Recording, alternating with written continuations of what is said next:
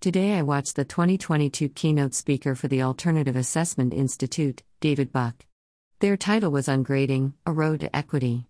They mentioned that ungrading is a pedagogical mindset, philosophy, that decenters the control based function of grades to create space for learning that's divorced from stress. The learning process is centered, students display agency, chart internal slash external growth, and take risks in their learning. Buck mentioned that the issue with traditional grades is that they are transactional and inequitable, stressful and anxiety inducing, and arbitrary and inaccurate. They spoke about meritocracy and stress surrounding grade distribution and assignment. Buck cited Alfie Kohn and said that with grades, students think less critically about assignments. Buck shared data from studies that people are born with intrinsic motivation, and with each year of schooling, attitudes change. And motivation becomes based on deadlines. For what works better, Buck described narrative evaluations and actionable feedback to promote trust between instructors and students and cooperation amongst students.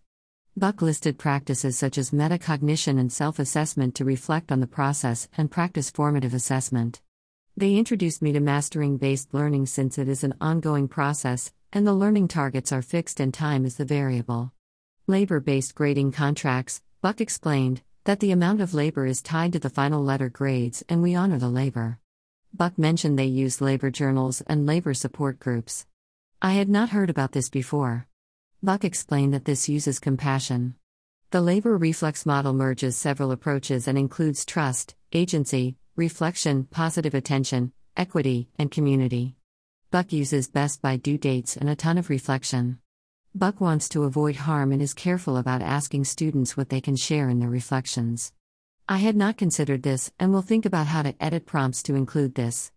Buck shared student quotes about how they don't miss the stress associated with performance anxiety and grades. Buck shared that they do have challenges yet know ungrading works because they ask their students. Buck shared tips to start ungrading. Incorporating self assessment after assignments. Collaboratively composing learning targets with students. Using minimal grades instead of arbitrary point based assignments.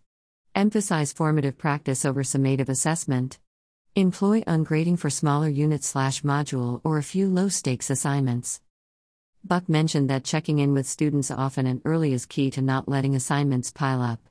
I also appreciated how Buck spoke about learning how to improve the process with students and that students are the beneficiaries.